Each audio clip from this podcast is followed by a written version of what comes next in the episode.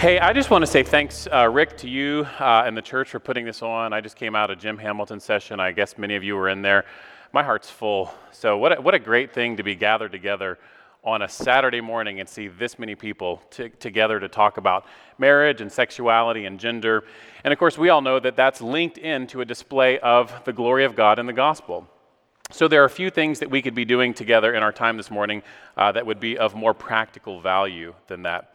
My particular part uh, in this bit is to talk about how sexual intimacy in marriage points beyond itself to display the glory of God.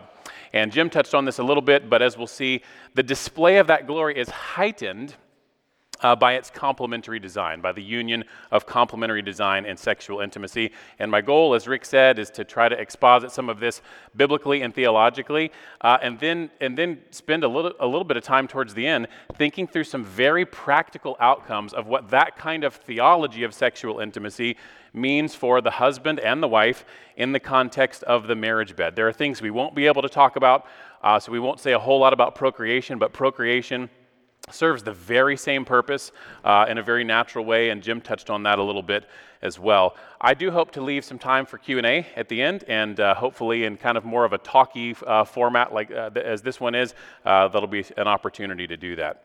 I didn't get to hear Rick's talk last night, but my guess is that there's maybe a little bit of overlap in the things that he said and a few of the things that I'll say.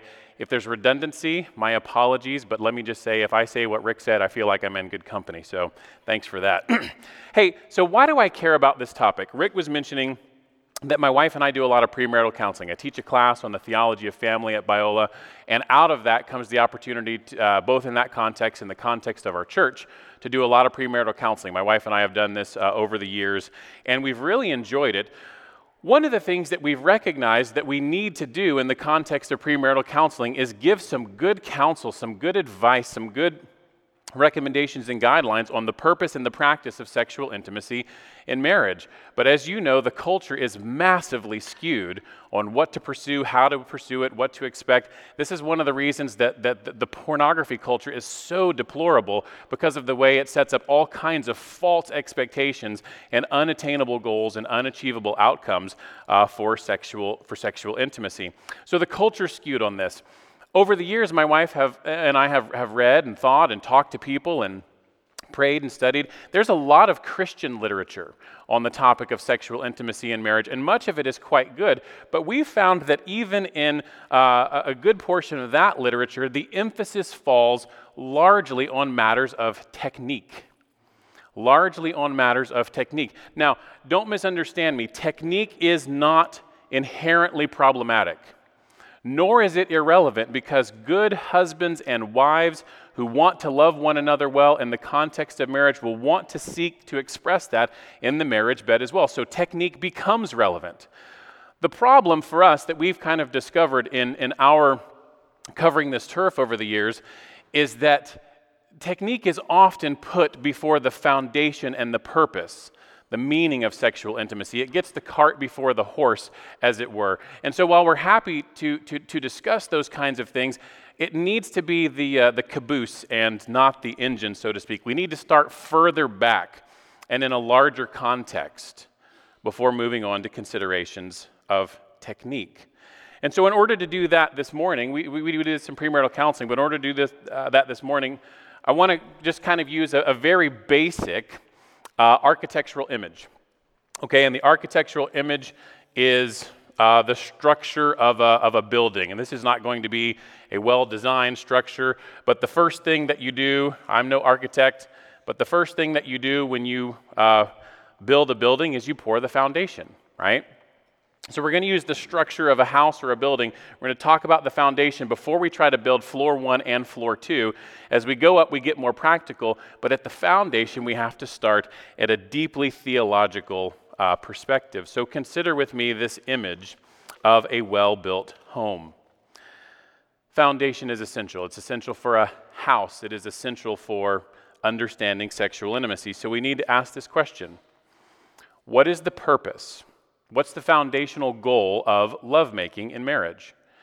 And my answer to that question, uh, bear with me as we, as, we, as we elaborate on this, but my short answer to that question is that lovemaking in marriage serves the purpose or fulfills the function of being a covenant renewal ceremony. Hollywood won't tell you that. a lot of the Christian manuals won't tell you that. But at, at, at its deepest, uh, most fundamental nature, sexual intimacy in marriage is a covenant renewal ceremony. Now, wh- what are we talking about here? Um, biblical covenants are attended by signs or symbols. The signs and symbols of a covenant attest the greater reality of the covenant. So, um, God makes a covenant with Noah, and that is signed or symbolized by the rainbow. God makes a covenant with Abraham, which is signed or symbolized by circumcision.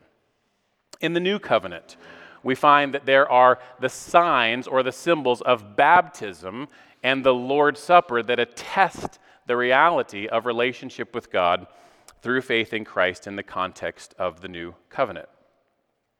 Marriage is similar. Marriage is a covenantal relationship. And the broader relationship is attended by, I think, two signs that are analogous to the signs attending the new covenant. Uh, the first is the wedding ceremony itself. The wedding ceremony itself, it's a, a ceremonial celebration, it's a symbolic celebration. Um, and in many ways, it's not a perfect analogy, but in many ways, the wedding day ceremony in marriage is analogous to the way that baptism stands to the reality of the new covenant. Both are signs of entrance into the covenant relationship, and Lord willing, there are things you only do once, right? Uh, baptized once, Lord willing, married once. Um, and, and it starts or inaugurates the reality of that covenant experience. In marriage, lovemaking is more analogous to the Lord's Supper. Probably never heard that before, huh? it, lovemaking in marriage and the Lord's Supper in the context of new covenant life, they are the signs or the symbols of ongoing, continued participation in those covenantal realities. Now, Lovemaking is not the totality of the marital union, just like the Lord's Supper is not the totality of new covenant life, but it signs and symbolizes and reaffirms one's participation. This is why Jesus says, and Paul quotes him of the Lord's Supper, do this often in remembrance of me. It is also why no couple has ever gone on their honeymoon, consummated the relationship, and said, that ought to hold us for 50 years. right? Their, desire is, is, is satiated, but it builds again to the point that they desire to experience that intimacy again and again and again throughout the course of their marriage until death do they part. So, lovemaking in marriage is a form of covenant renewal. It is a way of expressing, I still do. You may have heard of uh, husbands and wives on milestone anniversaries who have vow renewal kinds of ceremonies 25th anniversary, 50th anniversary. Those, those are fine things to do. There's absolutely nothing wrong with doing that. What we need to understand is that every time a husband and wife unite themselves together in the marriage bed, they are renewing their vows. By the way, that is why intimacy, sexual intimacy, is required inside of marriage in God's design and requirement. In God's plan, you never celebrate the sign of a covenant where the reality of the covenant isn't present. You don't take the Lord's Supper where you do not trust the gospel. And for that matter, you do not partake of the sign of sex where the reality of marriage does not exist. I mean, even, even remember that this, uh, this interesting comment that, that, that Paul has in 1 Corinthians 11, where he talks about eating the Lord's Supper in an, in an unworthy manner. And he says, Because some of you have done this, taken in an unworthy manner, some of you are sick, and, and, and others of you have even died. Well, whatever it means to take in an unworthy manner there, certainly it is the case that it, it is an unworthy fashion to eat the Lord's Supper, where belief and Christ, whom those elements symbolize, is not present in a person's heart. When sexual intimacy follows this pattern of covenant renewing intimacy, it is an inherent display of beauty, and it is an inherent display of God's wisdom.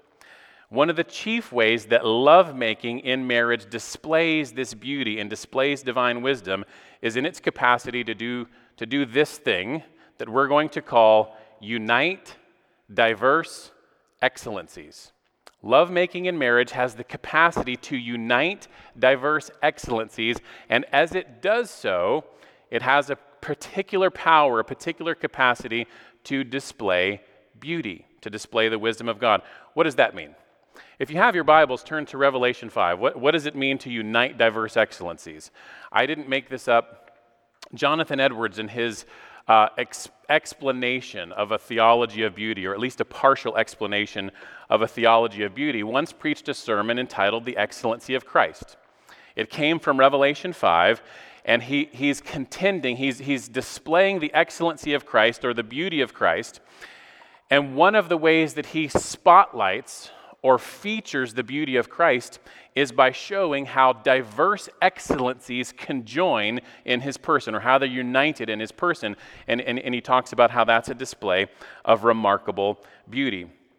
So in Revelation 5, we'll pick it up in verse 1 here in just a second, we see Jesus described simultaneously as a lion and a lamb. Images, animals of certainly diverse excellency that we don't expect to be compatible. Yet their diverse excellencies are united in the person of Christ. Verse 1. John says, Then I saw in the right hand of him who is seated on the throne a scroll written within and on the back, sealed with seven seals.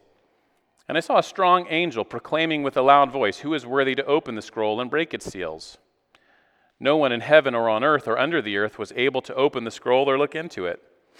And I began to weep loudly because no one was found worthy to open the scroll or to look into it. One of the elders said to me, Weep no more. Behold, the lion of the tribe of Judah, the root of David, has conquered, so that he can open the scroll and its seven seals. So, so John's told to look for the lion. Verse 6, what does he see? Between the throne and the four living creatures and among the elders, I saw a lamb standing as though it had been slain, with seven horns and with seven eyes, which are the seven spirits of God, sent out into all the earth. And he went and took the scroll from the right hand of him who was seated on the throne. And when he had taken the scroll, the four living creatures and the twenty four elders fell down before the Lamb, each holding a harp and golden bowls full of incense, which are the prayers of the saints. And they sang a new song, saying, Worthy are you to take the scroll and to open its seals. For you were slain. By your blood you ransomed people for God from every tribe and language and people and nation, and you have made them a kingdom and priests to our God. They shall reign on the earth. Edwards says John was told of a lion that had prevailed to open the book and probably expected to see a lion in his vision. But while he is expecting a lion, behold, a lamb appears to open the book. An exceeding diverse kind of creature from a lion. A lion is a devourer, one that is wont to make terrible slaughter of others. And no creature more easily falls prey to him than a lamb. Christ is here represented not only as a lamb, a creature very liable to be slain, but a lamb as it had been slain. That is, with the marks of its deadly wounds appearing on it. Edwards says, What I would summarize from the passage essentially is this Here's his, here's his fundamental thesis there is an admirable conjunction of diverse excellencies in Jesus Christ. He says, The lion and the lamb, though diverse kinds of creatures, have their peculiar excellencies. The lion excels in strength and majesty, appearance and voice. The lamb excels in meekness, patience. Christ is compared to both because of the diverse excellencies that wonderfully meet in him. And he goes on to elaborate throughout the rest of the the whole rest of the sermon is the way the diverse excellencies are united in the life and the person of Jesus. Jesus unites infinite highness and infinite condescension. He unites infinite justice and infinite grace and so on. So I summarize the principle of what he's getting at as, as, it is a display of beauty and divine wisdom as the union of diverse excellencies. In the mind of God, in the eyes of God, one of the marks of beauty is the union of diverse excellencies. So the lionness and the lamb likeness of Jesus require union of diverse excellencies. The incarnation more broadly does, as does the doctrine of the Trinity. God's transcendence and immanence in his character, union of diverse excellencies. Even the atonement itself is the place where righteousness and peace have climactically kissed, where justice and mercy meet. The gospel itself requires the union of diverse excellencies. And so, forgive the aside, not so much an aside, it's an essential point to what we're doing. But in light of that, we can ask ourselves now what is sexual intimacy? But a necessarily complementary, embodied display of the union of diverse excellencies.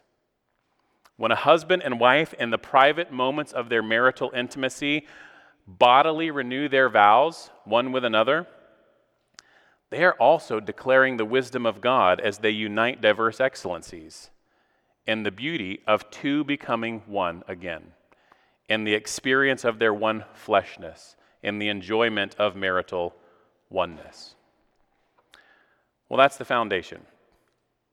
Sexual intimacy is a covenant renewal ceremony. It is especially given for the uniting of diverse excellencies. So, the question for us now is how do we build on that foundational purpose of sexual intimacy in marriage, practically speaking? So, we're moving now to uh, floor one. Again, forgive the crudeness of the illustration, but we're building on the foundation. If the foundation is what we've seen for it to be for marital sexual intimacy, then on floor one, what, what's the goal? What's the pursuit? The bullseye. The bullseye, practically speaking, of marital lovemaking shifts from the worldly preoccupation with physiology and technique.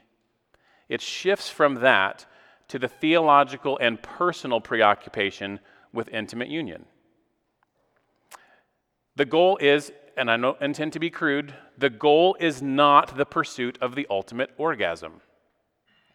It is instead the decision to partner in pursuing intimate union first and foremost. Now, here's the good news. When that becomes the front and center practical pursuit of the couple in the marriage bed, all their sex is good sex, in the most important sense of that term. Where physiological preoccupation is pre- prioritized, the sex can only be considered good when that degree of satisfaction is achieved. Here's the sad irony, though. Where that becomes the goal and the attendant and expectant pressure is applied to achieve a certain degree of physiological satisfaction, their intimacy often actually suffers. They express deceptive displays of pleasure that are not there, relational hurt, and perhaps withdrawal from one another as it concerns their newly found emotional pain in the matter of the marriage bed. Isn't that sadly and ironically interesting, right? That the wrong goal produces everything but the effect that was desired. That kind of sex is a painful case study in putting the cart before the horse. Again, very practically speaking, on the other hand, to go the other way, as true intimacy and union and closeness are built up, unnecessary psychological pressures go down, and in its wake, the experience of physiological enjoyment usually rises as well. Kind of like Jesus saying, Seek ye first the kingdom of God, and all these things will be added unto you. Or C.S. Lewis in another place talking about first and second things. He says, When first things are put first, second things are not suppressed, but increased. Right? When we make the quest for the most, the maximum amount of physical pleasure, as I define it, the bullseye of the marriage bed, I'm asking sex to do, to, do, to do too much, to pull too much weight. It's like, it's like taking uh, even, even Jupiter and putting it at the center of the solar system and asking it to hold the rest of the planets in line. It wasn't built to do that. It doesn't have that kind of gravitational force. Want to have a good sex life in marriage? The answer isn't new toys and risque behaviors. The answer is to pursue intimacy. The intimate union of diverse excellencies in the marriage bed, and more broadly in the total context of the marital union. Want a good sex life? Pursue a great prayer life. Why? That builds intimacy between the couple and the Lord. Want a good sex life? Date, play, have fun together. Why? It builds companionship and closeness and intimacy. Want a good sex life in marriage? Confess your sins to one another and receive confession wisely and appropriately. Why?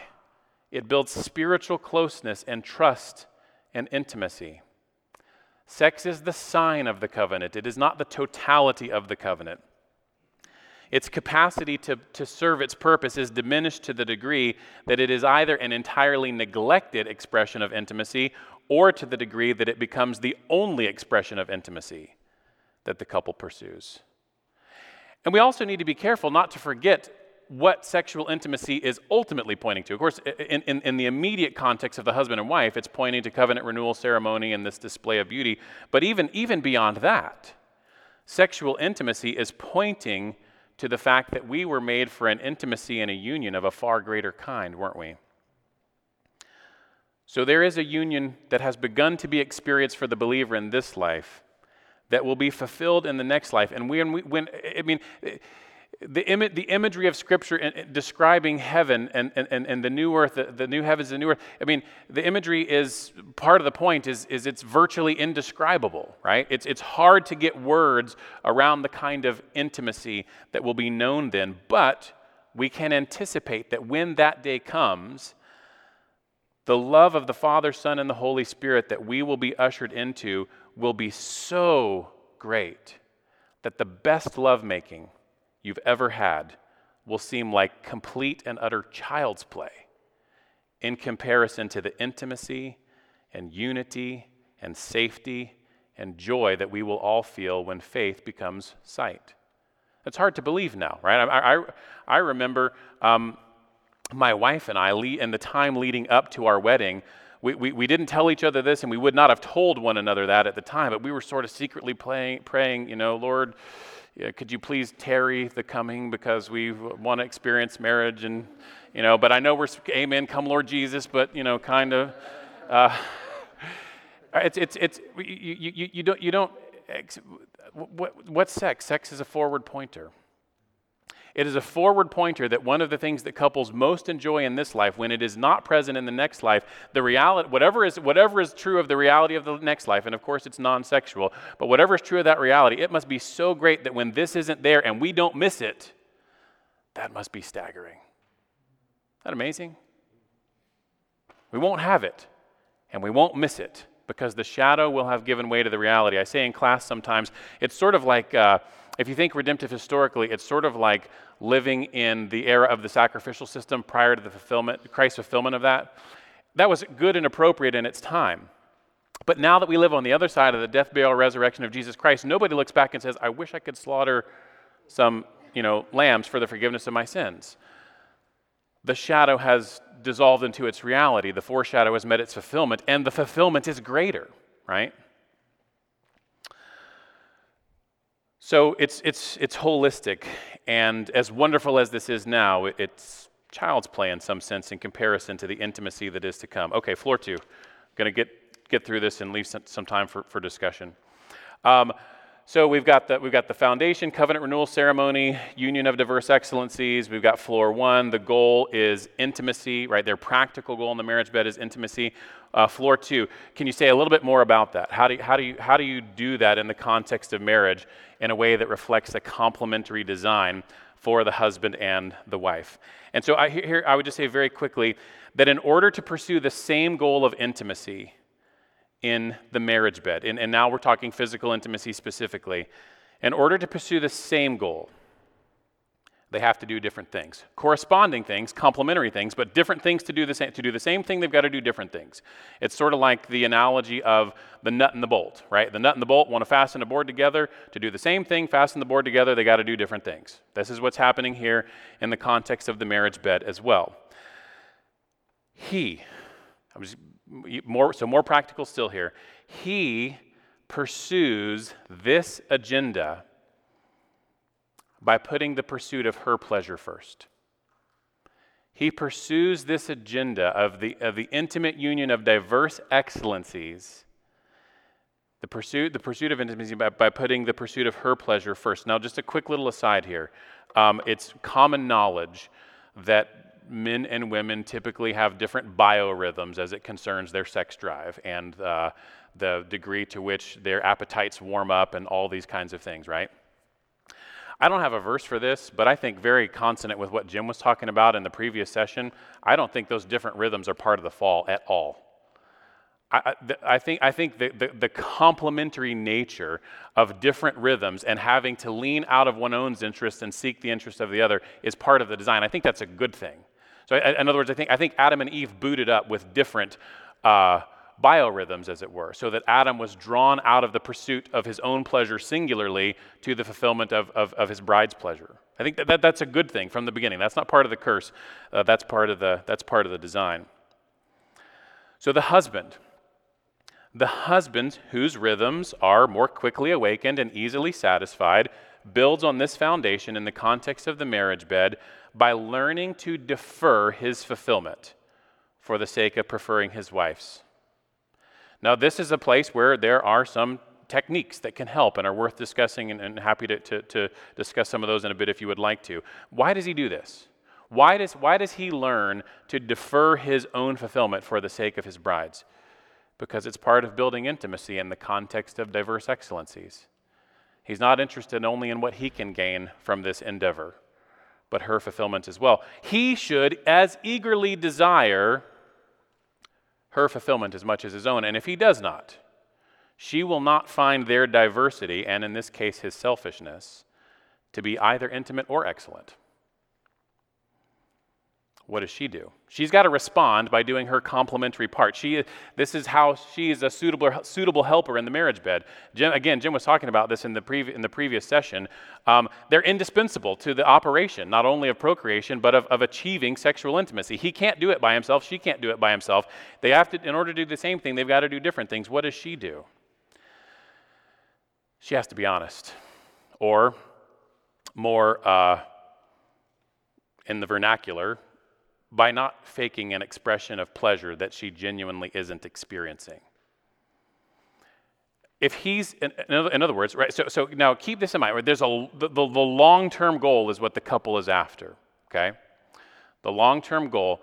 And, and in order to, to do that, there has to be a kind of willingness jointly to slay the male ego. That, that gets to be a, pro, a problem, right? So her, her, her desire sometimes is, is you know, she knows maybe his identity, his ego is bound up in, in, in being a fulfilling lover, and so she sends mixed signals. The problem is she's not helping him meet his objective of deferring his needs to fulfill hers if she's presenting a moving target, right? The moving target, he doesn't know how to actually do his part. And so they both have to make the sort of joint determination, we're, gonna, we're just going to, uh, for the sake of the long run, we're going to set the ego to the side. It doesn't have a place in the marriage bed as we learn what it means to unite diverse rhythms and diverse excellencies in the pursuit of this common goal. And they take the long term, uh, the long term view, right? And they prefer intimacy and trust to secrecy and hiding. So, so around, so, so, so, so the marriage bed then is not reducible to the, to the moment of marital intimacy, is it? It's the prayers beforehand. It's the conversation after. It's the safe. It's the safety of being able to communicate to one another what would be more satisfying? What was not enjoyable? How can I be a better lover to you in the context of marriage? Those are great questions to ask, right? I mean, more broadly, husbands and wives should be asking with, with some frequency, and husbands initiating, How can I be a better husband? How can I give you a greater sense of security? How can I make you feel more loved? Uh, and she, she asking, How can I make you feel more respected? But the same, the same kind of, right, to pursue intimacy that, it, that, that, that extends beyond the moment of, of, of sexual union. There, there's got to be the broader expression of intimacy and the safety to dialogue and to laugh. Talk about best practices. One of the things we tell couples in, in, in premarital counseling, one of the best things you can do, one of the best things you can do is laugh, right? Not at each other, but with one another. Because you're gonna, you're gonna fumble sometimes and you're gonna, you're gonna make the very best effort and it's not gonna work and you'll get tangled up in some, in, in, in some endeavors that just, wow, how did, how did that happen? And, and, and why did that not work? And it's okay to step back and decompress and go, hey, we're still making love, right? I mean, at the end of the day, we're still making, and, and, and, and that's part of what's being pursued over the course of the long run. Um, another, another theological bit here. The day of your wedding is, in some respects, analogous to the day of justification. There's a legal reality that's established. But experientially, you're not very good at it yet, right? At any part of it yet. Probably the communication isn't as great as you think it is, at least after the honeymoon phase wears off, the merging of finances and who spends all. all so you, have got to grow into that. Like sanctification experientially, you have to become what you are. The same thing is true in the marriage bed. God forbid, God forbid that a couple's best sex were their honeymoon sex and it was downhill from there. Right? We tell, we, we tell couples, praise God that when you go on your honeymoon, that will be the best sex, Lord willing, uh, that you've ever had to that point, and also the worst sex that you'll ever have for the rest of your life. May God make it the case that it starts here and it's onward and upward from there, not only as you become better lovers in the marriage bed, but better uh, uh, uniters of diverse excellencies in the totality of the context of, of one's relationship. So, uh, best practices question sometimes comes up here. Happy to talk about that in just a second. I'm going to I'm going to wind this down and leave time for some question. But I will say this: in the end, the beauty of complementary life uniting intimacy is best displayed 50 plus years after saying I do. Because 50 years later, not only are he and she, Lord willing, more skilled lovemakers, but their lives will display the marks of years and years of the intertwined intimacy of uniting diverse excellencies. My prayer for us is that God would make that so for those of us who are married in increasing fashion to a display of the wisdom uh, or the glory of his wisdom and the beauty of this design. I'd love to pray that for us now. And then uh, we've got a handful of minutes, uh, 10, 12 or so, before we need to dismiss to take questions or dialogue if you have some. So let's pray. Uh, Lord, uh, this is quick and uh, to the point, um, but for my part, Lord, I, I, feel like there's some things that have, that have been shared that have certainly been enriching and encouraging and worthy of celebration uh, in our own uh, relationship and, and, and ability to talk to other couples about that. we're very thankful for the way that what we consider theology, which is in, in many respects just the way you've woven the world together, is so practical. And that we can think uh, very uh, concretely about how you desire your people, and in this case, in the context of marriage, to display your glory and to display a picture of beauty uh, in the lives that you have called us to. So, Lord, would you strengthen us to that end? For maybe there are some in here who, who counsel others and, and would be able to encourage them along these lines. Uh, perhaps some of us need to get better at pursuing the intimacy of uniting diverse excellencies in any number of ways in the context of our, of our own marriages. Lord, none of them are perfect, so certainly we could all grow. And so we ask for your grace to do that very thing. And uh, these next handful of minutes, Lord, for, for dialogue and conversation, we give them to you as well. We pray that they would be profitable and that you would continue to prosper the work that you're doing this weekend uh, through this conference. We thank you for all these things in Jesus' name. Amen. Okay, so uh, uh, where'd it go? What do we have? 10 minutes? Eight minutes?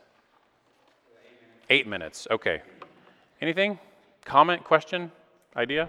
I think premarital counseling sometimes weddings. Do you recommend any reading resources? Yes, um, I'll just tell you, there, there, there, there are plenty of good ones. Um, what we do when we do premarital counseling, um, it's uh, in terms of the reading material, uh, we use the Keller's book, Tim and Kathy Keller's The Meaning of Marriage, because that's really good on the big picture, right? The, the setting the theological foundation. And then, insofar as it concerns um, tech, the technique part of sexual intimacy, Um, there's a handful, but the one that we've kind of gone back to again and again is a book by Ed and Gaye Wheat called Intended for Pleasure. And um, they're octogenarians, I, I, think they're in their 80s. They may not, even, I'm not even sure if they're alive still. But he is a, uh, he's an OB-GYN, and uh, they're believers, and so they combine um, good practical guidance with medical expertise. And um, so we, we found that useful. It's, it's funny, I mean, on our, on our, on our honeymoon, so somebody, when we did, when we went to premarital counseling, we were assigned that. And on our honeymoon, when there was fumbling to figure out what we were doing with this, I mean, Hollywood makes you think you're born knowing how to be a skilled lovemaker, and it's just so far from the truth. Um, the neat thing is, you, I mean, and every man's not called to, to make love to every woman or vice versa. In the, in the intimacy of this partnership, they learn one another's rhythms and they grow and they build together. But uh, so on our honeymoon, we took that book, and, and in some of our moments of laughter, right, and, and fumbling, um, you know, we'd giggle, and, and then somebody would hop out of bed and grab that book and say, okay, well, what are we supposed to do here? You know, and it's like getting a degree or something. But yeah, it was helpful. What do you use? We use that one as well, but not the meaning of marriage. I'm not going to remember his syllabus, but he uses a couple other books. Oh, okay. Good. I have a, I have a friend, um, I think Rick knows him, I know Jim knows him, who uh, is is, a pastoral counselor at a church in D.C. now. And when we first started uh, getting involved in premarital counseling, his name's D. I said, D, what do I do? Can you send me your stuff? And so he just sent me a whole bunch of stuff, and we've kind of adapted it, but it's really, really helpful. Oh, okay. Yeah. Yeah. Right. Yeah. Good. What else? Comments, questions, feedback? Yes, sir. You had uh, any success with found personality, compatibility, Myers Briggs? I know lesson uh, the Parrotts came out with a new one. Have, have you found that to be helpful at all? Yeah, um, so uh, that's not our back, psychology is not our background, so I don't do a whole lot with that. We do talk about some different personalities and temperaments, and in the uniting of diverse excellencies, it's not surprising that opposites attract psychologically as well. So we talk about that a little bit, but we don't have them do. I know there are some good tests. Um, there's the Prepare-Enrich test, I think, that Biola offers for, for students. Um, we just don't have the mastery or capacity to do much more than kind of talk about that in broad. But the diversity, other than to communicate that the diverse, even the love languages stuff, right? You know, that diversity is, it's not an inherent flaw. Now, the thing that that you do have to be careful with, I think, is is that you don't use the you know the tools of understanding someone else's love language manipulatively. Um, and I think that's at least, you know, potentially a risk that somebody could manipulate with the application of, of leveraging this to get what they want. But, but as long as, you know, you're attending to um, the heart and the pursuit of intimacy, I think that can be very beneficial. Yeah, I just, I'm not, I'm not expert to say a whole lot about that. What else? Yes, sir. Um, we've been married for 35, almost 35 years. So why aren't you up here leading the talk?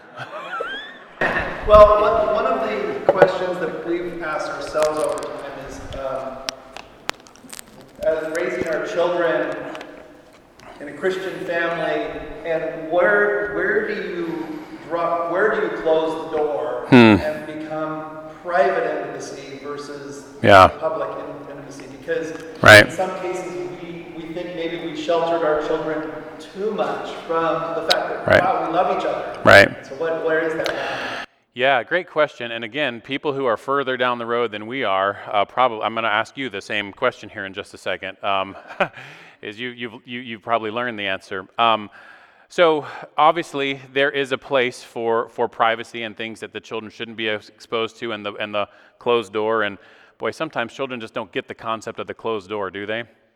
Um, it's, it's, it's like a closed locked door is an invitation to pound on the door and, and, and ask, why can't I be a part of whatever. We, we, we, we do have, uh, what's the expression, fear of missing out? We have a couple of fear of missing out children who, when they feel like they're being excluded, it's, I mean, that's when the antenna go up, and I want to know uh, why I'm not invited or what you guys are talking about. And so, uh, yeah, I mean, th- I think there's some real strategy that, that, is, that is worth uh, thinking about in terms of ca- carving out and prioritizing even time for that kind of kind of intimacy. And so, you know, thinking very carefully about times in the day or place uh, rhythms where you might be less distracted.